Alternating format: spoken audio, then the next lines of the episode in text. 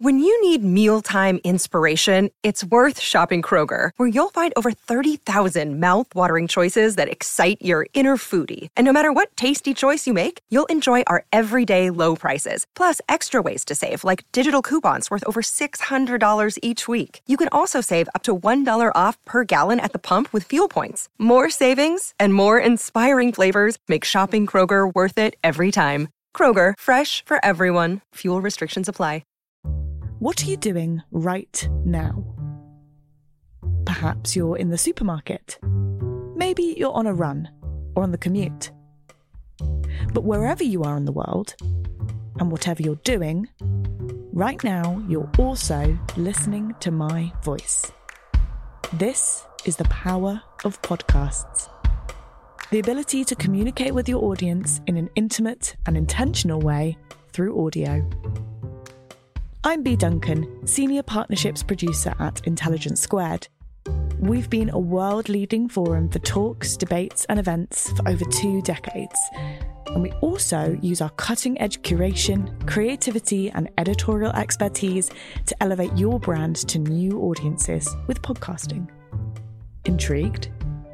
To find out what we can do for your organisation, book into a free consultation with me today.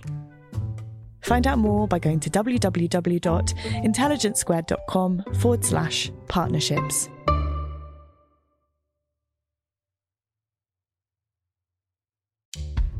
Welcome to Intelligence Squared. I'm Connor Boyle.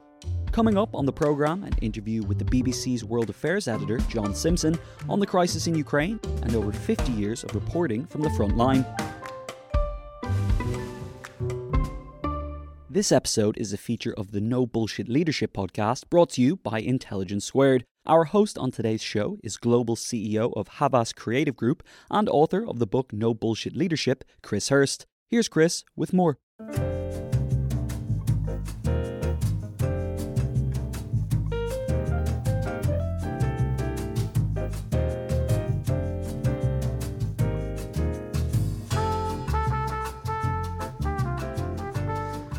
Hello, and welcome to the No Bullshit Leadership Podcast. My name is Chris Hirst. We've been working away behind the scenes to bring you season three, and I have an amazing lineup of guests in the pipeline, including former White House Director of Communications Anthony Scaramucci and the editor of the Financial Times, Roula Khalaf. Season three will be dropping in the next few weeks, and I'll be sure to keep you all posted. But I wanted to bring you today's episode a little sooner. Last Thursday, I had the privilege of speaking to the BBC's World Affairs editor, John Simpson. Back in late January, when John agreed to come on the podcast, I thought we'd be discussing the many and varied global leaders he has met and interviewed through his long career, rather than the biggest conflict in Europe since the Second World War. When I caught up with John, he had just returned from Finland, where he was reporting on the Ukraine crisis for his new BBC programme, Unspun World, and was hoping to get out to Ukraine itself as soon as possible. John has dedicated his life to reporting from the front line, joining the BBC more than 50 years ago as a reporter. His eyewitness testimony has shed light on many of the most significant moments in modern history, from the fall of the Berlin Wall to the Iraq War in 2003, where he was seriously injured in a friendly fire incident on the road to Baghdad. His career has taken him to more than 120 countries, including 30 war zones. We had a fascinating conversation about all of that but had to begin with the events of the last three weeks. And I started by asking him whether Russia's invasion of Ukraine was a unique moment of crisis in his career.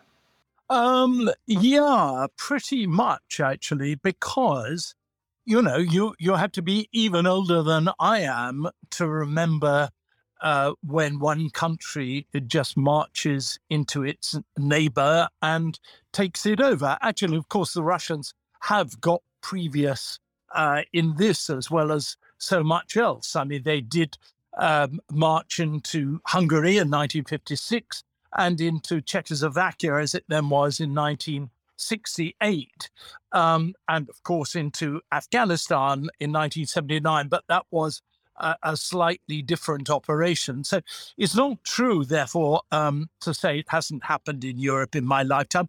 It hasn't happened like this in Europe in my lifetime. The idea of just simply sending in your tanks and some very nasty other types of weapon uh, and using them fairly discriminately again indiscriminately against um, uh, ordinary civilians. I mean, we've seen uh, examples of that just even uh, even overnight of this morning. So yeah, it's different. Uh, it seems different, and it's I'm afraid brought an end to that feeling which most of us had that things were kind of getting better. They've got very, very much worse now. And you, you've you've touched on this in your answer to that question, but there were many warning voices in the run up to the invasion. But at the same time, I feel like many people, and I think including many world leaders, uh, couldn't really believe that he'd do it. Uh, did you? No, I didn't. I, I, I'll be absolutely honest. I thought that the um, intelligence that we were getting out of uh, London and uh, Washington was a kind of wind up uh, to make sure that that Putin uh, was nervous and would step back from anything he was going to do. I didn't think that the intelligence was so accurate, so moment by moment accurate. Mm. And I, I, I didn't think Putin would be so stupid. Actually, um, he's a very clever man. I met him. I've been hugely impressed by him, but. You know, there, there's um, one uh, Kremlinologist that I know said uh, he really did just lock himself up over COVID and saw scarcely anybody. And you know, I think these these uh, uh, feelings of anger towards Ukraine simply welled up mm. inside him until it did happen. So, so do you think then that uh, that where we are now can be considered a failure of leadership by the by the West, particularly, or given that that that Kremlinologist's observation, do you feel like this was a sort of the trajectory was inevitable that, that he was going to do this almost whatever happened. Well I, am not sure about how inevitable it was um, but uh, I, I don't believe that it was a particular failure of the west. I mean the west has failed in in all sorts of ways in the run up to this crisis. I mean, countries do people do individuals do.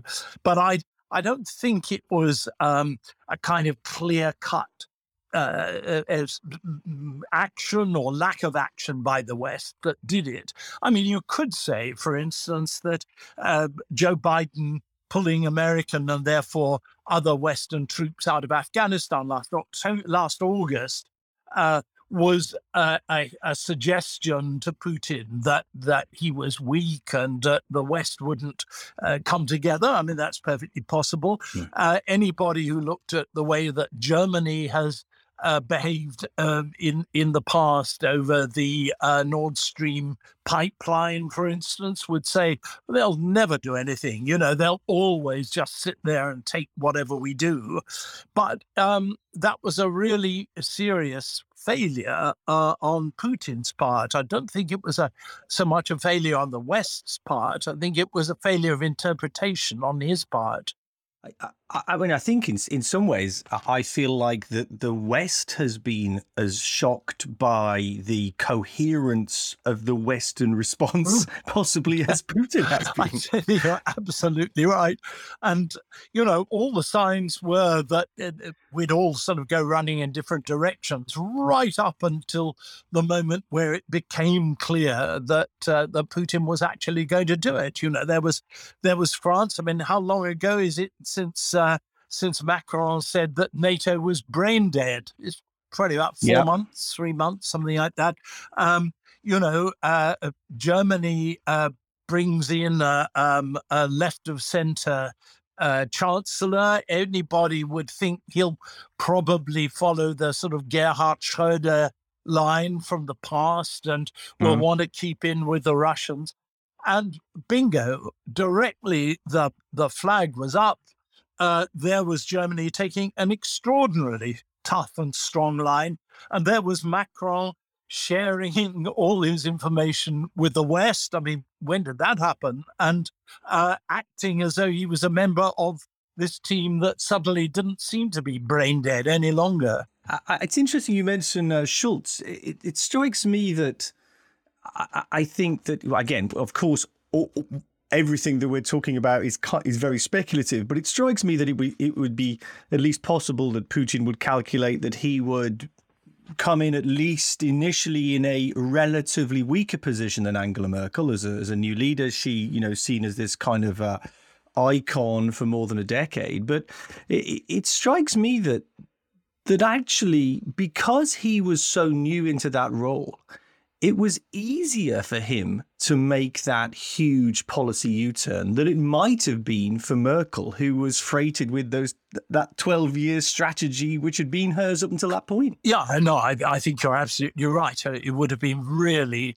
almost impossible, I think, for her to have, for instance, uh, jacked up uh, um, uh, Germany's defense spending in a matter of in a matter of weeks. But you know, um, Scholz is a, he's a he's um, a, a social democrat. It's not very easy for him to just ignore the uh, the, the mutterings on the left of his party and and do these things that you know we might have expected. We might have associated more with a Christian democratic leader. Mm.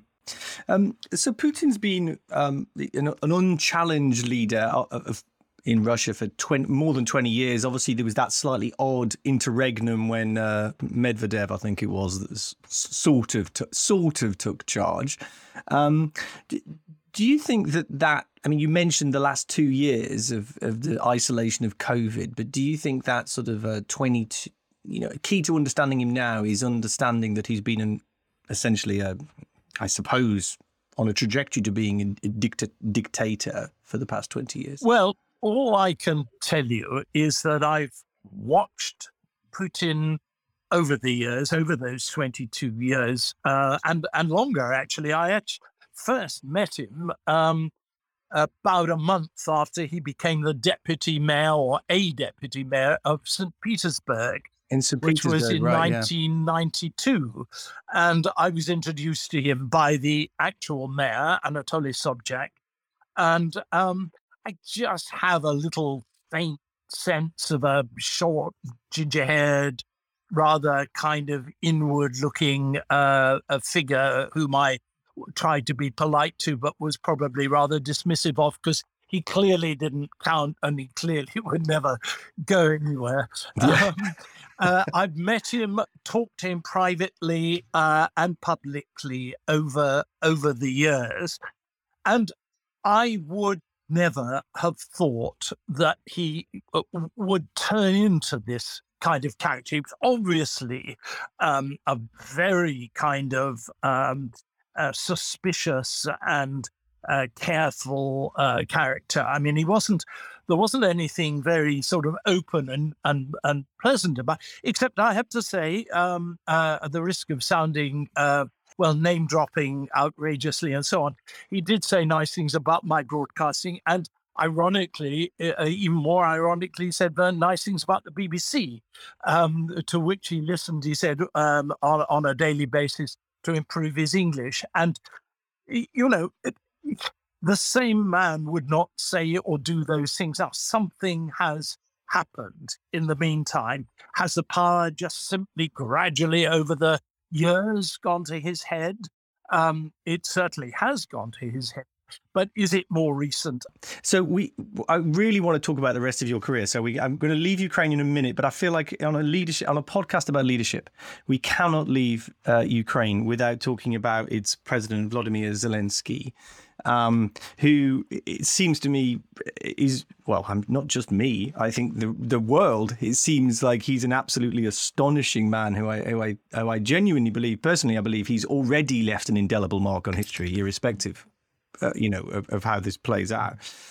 I think a case of cometh the hour, cometh the man, if if ever there was one. Um, have you met him, or, or, what are your impressions? Uh, no, him? I haven't met him. Uh, I hope I'll do so in the next uh, sort mm. of month or so. Um, I, I, mean, again, confession time. When I saw that uh, a, a, comedian was standing uh, for the presidency, and then that against the the run of play, he had he had won the the presidency. I'm afraid I thought you know, this is the world in general. This is kind of going down the tube yes. really, really fast. Yes, um, yes, and and what a magnificent uh, performance that he's put up. I mean, that I don't think any of the MPs and Lords in the in the uh, Commons and the House of Lords who watched him the other day will ever forget that experience as he sat there in his dirty overalls and he hadn't shaved for a bit, uh, you know, showed them what actual leadership can really, really be like. Yes, I mean that that that is going to be a well, is already a historic moment that we'll talk about, I'm sure, for well, way beyond our lifetimes. I think that that that speech. Um, so look, John, it, it's fa- I, honestly I could talk to you about Ukraine for, for, for forever, but um, you've done so many other fascinating things as well. So let's let's move on to the uh, your career prior to the last two weeks, essentially. um, so you you once we're going to move from one uh, one uh, let's say dubious leader to some others. You once specialised in interviewing uh, dictators such as Saddam Hussein Colonel Gaddafi. Um, how did you prepare for these? Uh, you know, was it different to meeting, you know, I, I don't know, uh, Francois Mitterrand in terms of your preparation? I'm sure the experience. It, well, different. it is because for one very good reason that um, ordinary politicians, or at least elected politicians, um, they're they're used to answering questions. Uh, dictators aren't. Dictators don't actually like being asked questions. When you uh, asked uh, um, um, uh, Saddam Hussein a question, he'd rear up and look at you as though, "Who are you? What brings you here? You know, you are just simply my mouthpiece, my my." The, the loudspeaker that I'm shouting into, you know, you don't you don't get to ask me questions, and that is true. I think of all the various uh, dictators and weirdos that I've that I've interviewed, um, and even the most what shall we say? I'm just trying to think of a of a suitable and inoffensive um, expression to describe Margaret Thatcher. I mean, she was d- deeply autocratic in many many ways, but she would listen to your questions and she would answer well often I used to think give you a better answer than most other politicians, you know, who turn up um, uh, with a, with a, a, with it all prepared and practiced in their minds. So she took you seriously. Yeah, yeah. Well, I don't know how seriously she she did take. she pretended to take you seriously. BBC journalist, but she she listened to the question. She liked being asked difficult questions. I suppose that's it. She she liked showing off and she loved it when she actually used to really enjoy it when I, I would try and um, and and find really kind of complicated ways of getting her to confess that she was wrong and uh, about something. And the way in which she dealt with that, I used to think was a was a masterclass in in in in in, in interviewing. But that's the big difference. I mean, there's another difference that you're always um, with a man like Colonel Gaddafi, for instance, but there's loads and loads more. I, Emperor Bokassa of, of the Central African Empire, no less, one of the two emperors that I've interviewed in my time. Um, he, uh, um, you never knew really whether if you, if you actually push them beyond a, a certain limit, uh, you might not leave well even the room, let alone the country. Well, that was good. That was my my follow up question: is were, were you scared or, or and or and or scarred by any of those experiences? Um, unscarred, I think, unscarred by most things. Uh, well, that's good from having a deeply insensitive nature, really. But but un, also un, un, unscarred by um, physically. I mean, no, no, I never was was uh, uh beaten up or roughed up, I think, in uh, as a result of any interview, oh, except one, uh, but that was the IRA, and that was a long time ago. Wow. But I mean, in terms of in terms of going to you know to Baghdad or something, um, uh, no, you knew pretty much actually that you were going to get out of there okay. And uh, who was the who was the most memorable leader that you've that you've met? Well, memorable for different, uh, lots of different re- reasons. Um, I mean, I suppose uh, it's a bit of a kind of Reader's Digest answer, but uh, I suppose I've got to say Nelson Mandela because um, uh, you couldn't keep your eyes off him. I mean, he had that fantastic star quality where even just standing up and picking up his walking stick was done like a like a star um, and he was so genuinely charming he was as real in private uh, uh, and before he became president uh, as he was after his his presidency. Um, and I, I loved him. I absolutely loved him. He wasn't perfect, and he made, uh, you know, and you can say that he opened the door a little bit to the corruption that's just overwhelming South Africa now. But in terms of the person that he was, just quite magnificent. Václav Havel of the uh, Czech Republic, um, a man that I got to know when he was a political um, fugitive. Well, not a fugitive, but a, a an ex prisoner, just being allowed out. Uh, uh, ill, um, in uh, quite seriously ill from the way that the Czech authorities had treated him. And so, when is this? Is this the 1970s? No, this John? was 1983. I think I went there, um, and uh, you know what a what a fantastically brave and charming and funny man he was. Again, you know, if you were building a, a, a, a political leader out of out of uh, Lego or something, you know, he is the one that you would want. He understood ordinary people.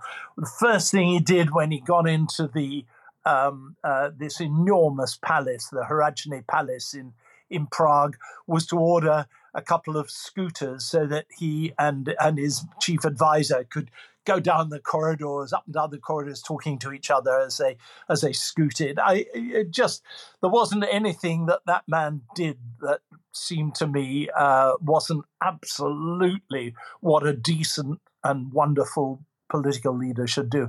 So there's them. I mean, there are loads of others, but they, those are the two best ones, the ones that I love, loved actually, not just liked, but loved.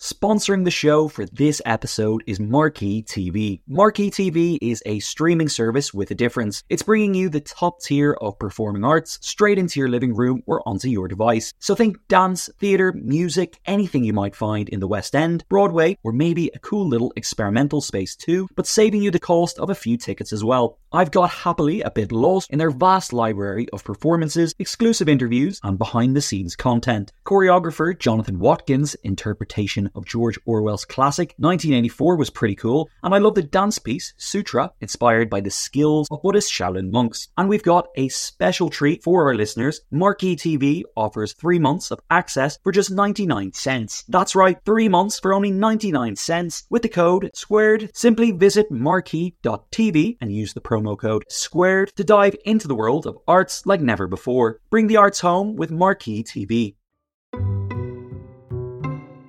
It's often said that journalists write the first draft of history. Um, and I think in that way, that, that is a that is a leadership um, responsibility. Let's say, do you feel like that weighs on you a little?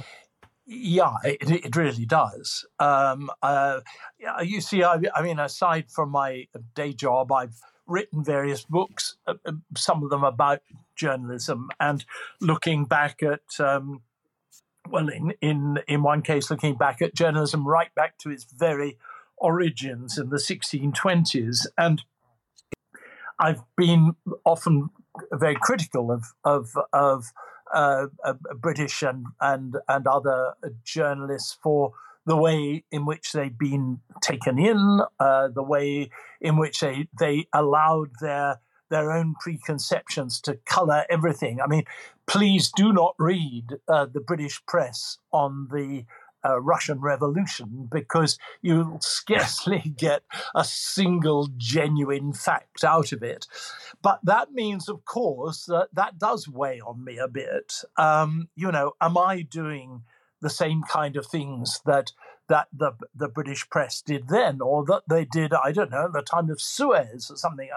Am I allowing my ideas, my principles, my affections uh, often uh, to to cloud my judgment of what's going on here. Uh, I mean, journalism is such a um, uh, an inconsistent and unreliable guide to things. The fact is, it's the only guide we actually have today. Well, I was going to say it's it's the it's the best we've yeah, got, it's right? the only thing we've got. Yeah, yeah. Uh, it's certainly, it's certainly, in my opinion, preferable to getting your uh, worldview from Twitter, for for oh, example. uh, don't talk to me about Twitter. I mean, I, uh, I, I, you know, fling my phone across the room every now and then yeah. with the stuff that people write. Yeah, you and you and me both. Um, but building on that, do you think that you've you've got things wrong? Uh, and, and indeed, is it that even the right word to use in the context of journalism and your? Oh, role? I think it's got to be because if you don't hold uh, people like me uh, to account for what we've written, um, then you know what's what's the point of uh, of anything? Yeah, I've got I've had I've got loads of things wrong in my time. Um, uh, I I actually do I think remember every example or, or, or, or most of them. I mean, these are usually quite trivial things. Um, uh, but uh, you know there have been there have been bigger things, and I've I've well as I say, uh, fortunately I didn't do any broadcasting about uh, uh, whether Putin was liable to to invade Ukraine. But if I had, I would have got that very very badly wrong, and I'm so glad that that fate just uh, held me back from uh, from doing it. And there were lots of other things to talk about, which were which were slightly safer. But yeah, I mean, I've uh, I've um, I, I didn't think that. Uh, um, I didn't know that Saddam Hussein would invade Kuwait. Well, that's not a good example because nobody else did either. No, that was just no. his decision overnight. Um, but uh, that, uh, I, you know, I mean, so many things that I've uh, that I've failed at. And so, so impartiality is a, a, hot topic at the BBC right now. And by the way, I'm not not going to try not going to get you into any trouble. I hope. Um, too late. Too late. what, what, what, does that mean to you? I mean, do, do you do you ever feel kind of caught in the middle? Well, yes. I mean, I think you should be too. I think you should always feel that that you are. And I mean, just to, I'm not evading your question because I will come and answer it. But um, I always think the right place for a journalist is in the kind of no man's land between the different sides. I get really uncomfortable about the idea of, um, for instance, talking about we, us, mm. our. Uh, that yes. doesn't. I don't feel happy talking about that, whether it's about Britain or about the West or even indeed about human beings, although I suppose it's more uh, acceptable if you're talking about the human race in general. Um, it, uh, to be unbiased, to be honest, to be uh, open um, is, uh, I think, uh, um, the the right way of doing things. Uh, if if you can do it, I think you have to accept it's bloody difficult. Uh, it, you know, to to to take off your your um, carapace of opinions and background and so on, and see things as they are. But I think it is possible. I argue, would argue that it's uh, entirely possible and should and should be done. What I don't think works any longer is what uh, is how the BBC used to do things. You know, the the uh, um, the government says this, uh, the opposition uh, says that, and you just leave it there. I don't think that's any longer really acceptable, and the judgment that uh, say a government minister has said something which isn't true uh, this mm-hmm. is very much of our time. That uh, it's you know because government ministers used to strive uh, very hard not to tell lies uh, in public. How old-fashioned! I, I, know, I know, and how depressing that it should be. Yes. Um, but uh, uh, you know, I I think that a, a balanced broadcaster has to has to take account of uh, untruths and has to has to redress the balance for the untruths as well as it's just such a cop out to say uh, you know the the remainers say this and the the leavers say that. Uh, it's you know you just might as well not exercise a brain at all. You could just uh, b- b- put their um, their handouts side by side and read them out. So I, I think that um, I, I I mean I'd die for the principle of balance. Um, I, I think it's the most important thing that that the BBC can do and has ever done. Do we get it wrong? Of course we do. Loads of times. How I got it wrong, loads and loads of times. I, you know, I'm not saying we do it right, but I'm saying that striving for it is the most important thing we can do. Yes, and I think particularly um, we just mentioned Twitter in a world where if you want to know what the left say or the right say or the remain say or the leave say you, you can find that everywhere all the time if you just mouthpieces exist in a way that they didn't i think in, in the hmm. past mm. so in a sense the role of the media was partly to to tell you what the each side were saying whereas it seems to me now the role of journalism uh, uh, and certainly it, certainly when people are paying for journalism, and I mean we are paying for the BBC in an indirect way, well, in a direct way, just in a different way. Um, you, I think the role of journalism has evolved in that sense as well, as you want journalists who are going to uh, interpret um, what what is being said and what is happening. And I, you know, and I think that's for me that's a that role is even more important when we're being deluged with this kind of uh, you know the social media or the, the, the the Twitter channels from the from the opposing forces. Yes, no, I I I thoroughly agree. I I, I think I mean it, this principle of the the license fee I think should be something which uh, um, hangs over everybody that works for the BBC and you know, I think you should be able to say to yourself, um, I'm when I'm reporting on this particular situation, whatever it may be, I'm reporting to people who've got very, very different, probably opposing views of what's going on. And not that you can necessarily convince them, but the one thing that you do have to convince them about is that you're being honest and fair and that you're saying these things because you have evidence to believe it's they're true. And uh, that I think is the is what differentiates uh, public service broadcasting. It's not only the BBC uh, from from other uh, from other forms of, of of journalism. You know, it isn't it, we aren't just uh, the same as the as the Daily Mail or the Daily Telegraph or the just working in a different medium.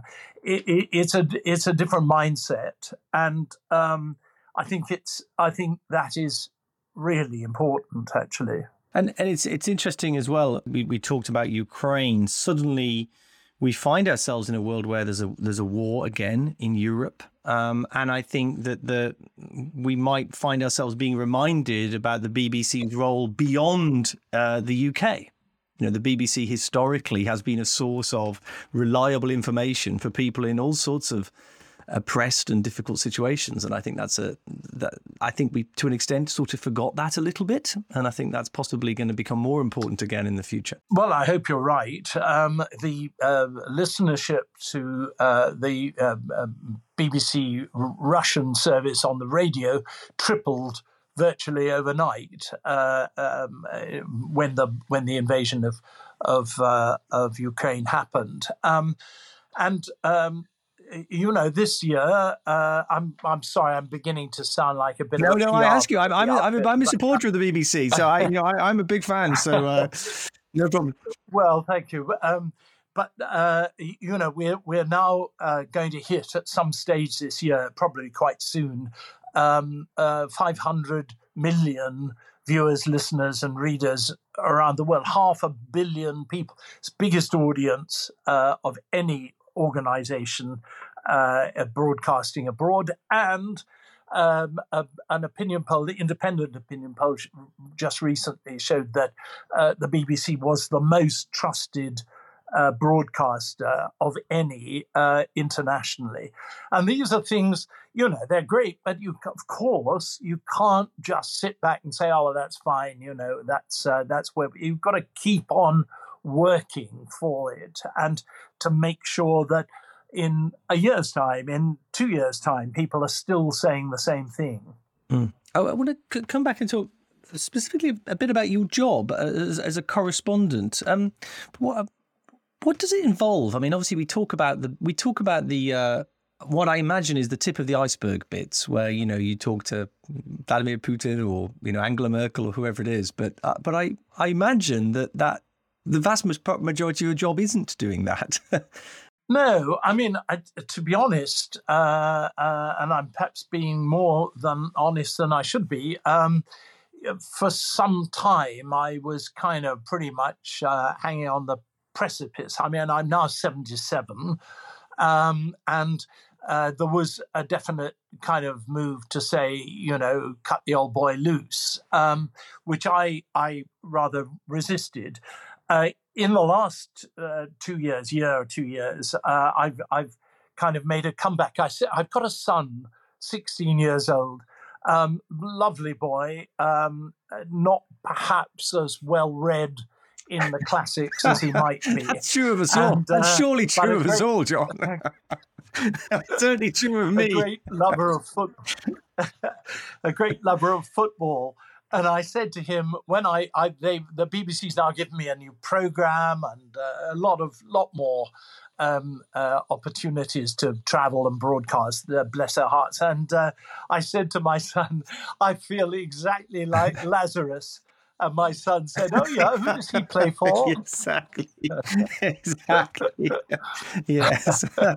um, so, so do you do you think that people that uh, report from war zones uh, are are a particular breed? I mean, I'm you know I'm thinking of you know people you will know far better than me, but you know Capa and Gellhorn and Ernie Pyle and you, you know your your colleagues Martin Bell and Lyse Doucet. Um, you don't seem to fit the stereotype. Uh, do you think there is one? I, there is a stereotype, which is, you know, those characters that go around with those uh, uh, yeah. jerkins with all sorts yeah. of pockets and stuff like that, and uh, and silly hats, and uh, say, you know, where's the where's the front line? I mean, that is. Uh, th- th- there, there are types like that. They tend not to be from the big organizations. Um, they tend to be kind of freelancers who turn up, and, and bless their hearts, they often do uh, a superb job, but um, not my kind of, uh, uh, uh, not the kind of person I, I kind of identify with, really. Um, I think the, the, the one thing that does seem to link all these people together um, is a, willingness from time to time to set aside their own particular comfort and safety. And secondly, a real sense of curiosity about what's happening, uh, an unwillingness just simply to take it uh, take it off the front page of the Guardian, um, uh, and a desire to go and see for themselves what's actually happening. And I, that that is true of just about everybody that you've named.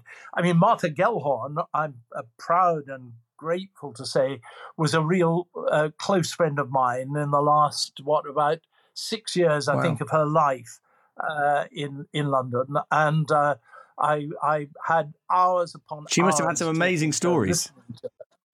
Oh, fantastic stories and funny stories and and savage stories and uh, not always um, very comfortable stories either. And you know, I mean, her her uh, first husband, um, um, Ernest Hemingway, wasn't exactly one of her favourites either. And and that whole idea of that male type of, uh, of, of of journalism. She didn't like that, but um, she didn't like, funnily enough, she didn't like all this uh, emphasis on women journalists either. She said, uh, "Darling, I'm I'm I'm just a journalist. Uh, I happen to be a woman. It's of no significance."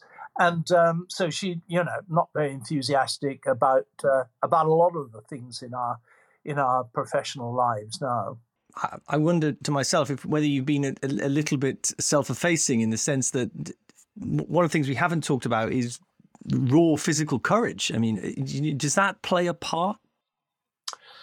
Well, I mean, if if I'm honest, yes, it does. Uh, it can do, at any rate. I, I, uh, the first thing to say is that even uh, reporting in war zones right up on the firing line is not often as dangerous, so it's not hundred uh, percent dangerous all, all the time. I mean, you I, have I've had various got various injuries, bit lumps of metal in me, limp, uh, death, all from from bombs and and and guns uh, uh, and things. But um, those things usually happen not because you're you've pushed ahead somewhere you shouldn't be, but by chance somebody else has made a mistake uh, in in in where you're you're bombed. That I think the one thing that uh, if I were talking to a, a, young a young journalist who wanted to do these kind of things, I would say always go further than you think you ought to, um, because your your fears kick in quite early on when you when you're when you're going around and uh, loud bangs and uh, you know all sorts of things happening. Um, you should get closer uh, always get closer. And I've I've passed that on to people.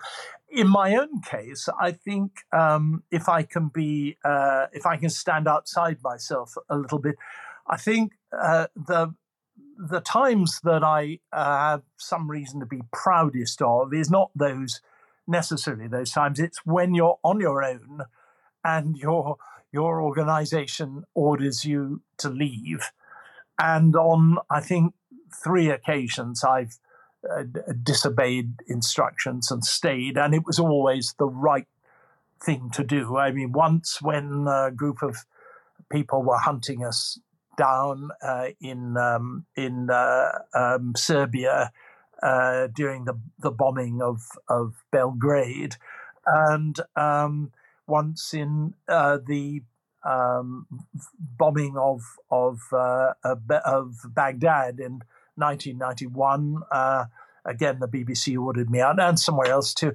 And um, I, you know, I just think there are times when you've got to say to yourself, "Look, I'm probably not going to get out of this."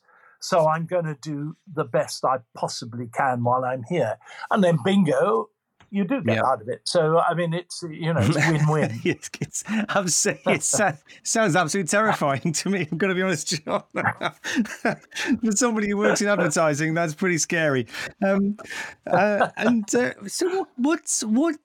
What's kept you going? What's kept you going back to to do all these places over the past fifty years? I mean, are you a little bit of a secret adrenaline junkie? I mean, is it is no, I'm not. I really, really am not. Uh, honestly, I, am I'm, I'm not. Um, but uh, what I I just I just kind of get irritated that I'm not I I, I I'm not seeing it for my for myself really that's all i mean i'm having uh, no secret i think about it i'm having a real battle with the bbc at the moment because i very very much want to go to ukraine and they look at me and they think this this old boy is 77 and uh, you know he's uh, he's probably not going to make it and so we're having we're having a, a battle. I, I, suppose they'll win, but uh, you might have to end up being I'll, like one I'll, of those guys you were talking about. You might have to get your, your jacket with lots of pockets on and just you know and go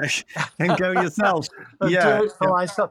Yeah, but I'm I'm too uh, I'm too mean to pay for myself after 50 years of uh, of being paid for. So I, I, mean that's that's really uh, that's really what keeps me uh, going. Um, also, um, uh, you know, I think uh, it, it it is to have something to add to the general conversation about a, a situation like this. Um, I I belong um, uh, nowadays. I, I, often think I'll uh, get into trouble for belonging to the Garrick Club in trouble because you know it, it, hasn't yet accepted women, though it will, of course. Um, and uh, when I first started as a as a member, uh, lots and lots of famous old broadcasting luminaries like Robin Day and oh I don't know endless others used to have a table in the in the dining room and they'd sit there and if you sat near them you'd hear uh, all their old stories but the stories all ended on the day they they retired yeah. yes. and um, I just used to think I I really don't want to be like this. I don't want my life to end at the age of 68 and then suddenly the only people I can talk to who are interested to talk to me uh, are people who remember all those things from the past. I don't want to be, uh, I probably am anyway, but I, probably, I don't really want to be the club. I'm, sure, I'm, I'm sure that'll never happen. So I, I have, I, I have two final questions. The, the first is, um, if you could go back to your, the start of your career, um, what advice would you give your younger self? Never, ever leave a story. I, I was, I, I was in um, Angola, uh, and I stumbled together with several other people. I stumbled across uh, a really big story at the time, a big story, a massacre that had been carried out by British soldiers uh, British mercenaries rather, and um, uh, it was ultra scary. It really was absolutely terrifying.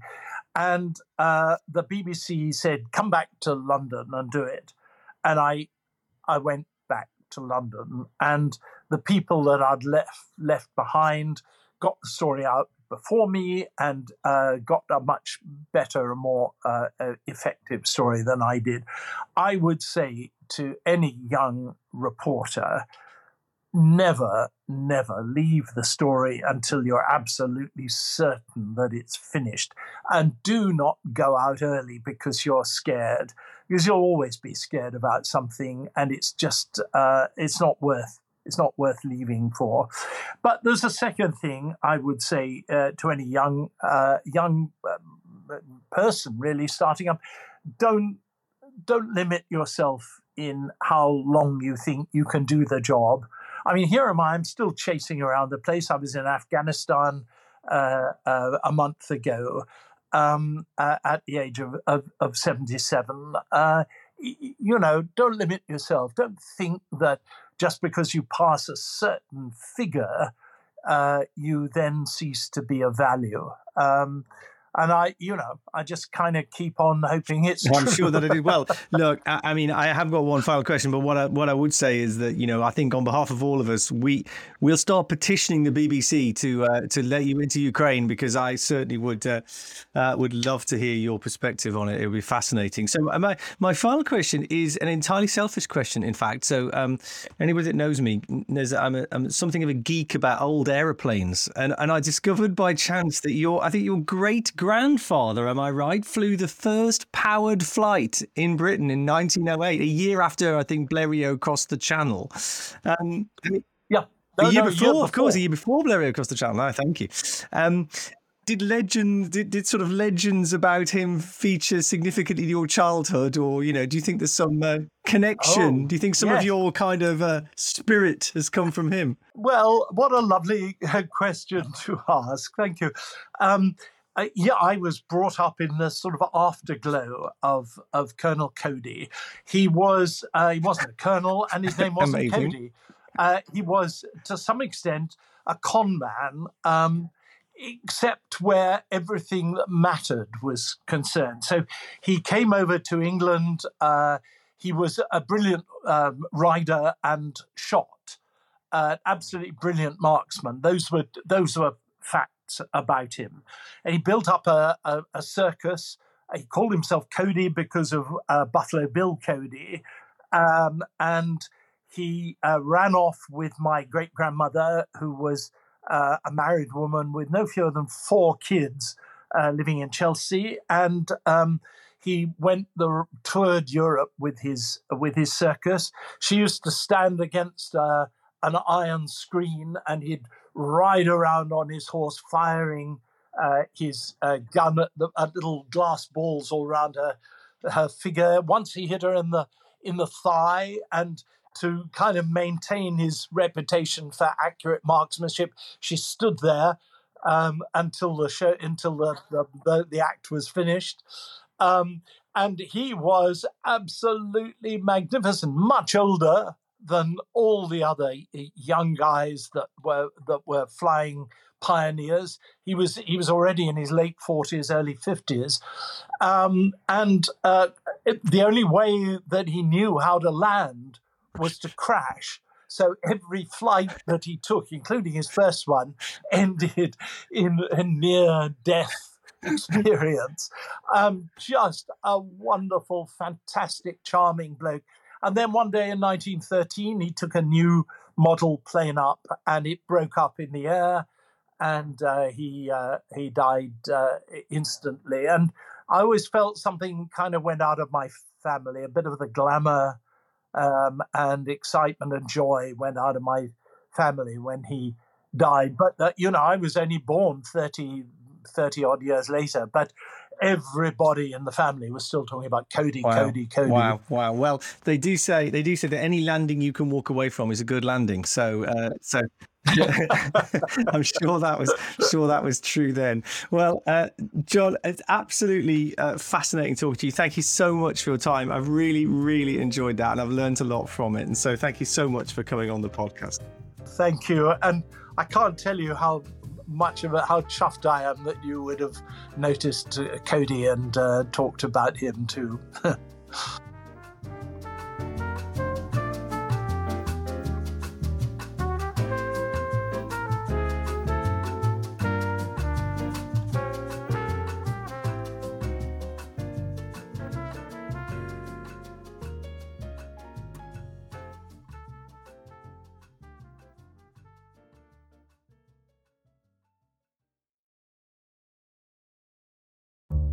are you doing right now?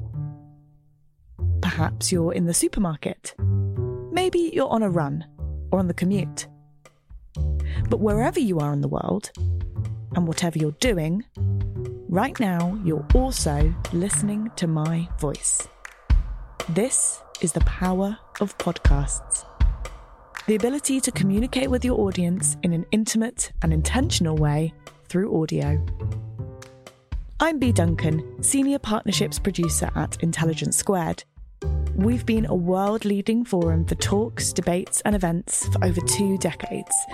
And we also use our cutting edge curation, creativity, and editorial expertise to elevate your brand to new audiences with podcasting. Intrigued? To find out what we can do for your organisation, book into a free consultation with me today. Find out more by going to www.intelligencesquared.com forward slash partnerships.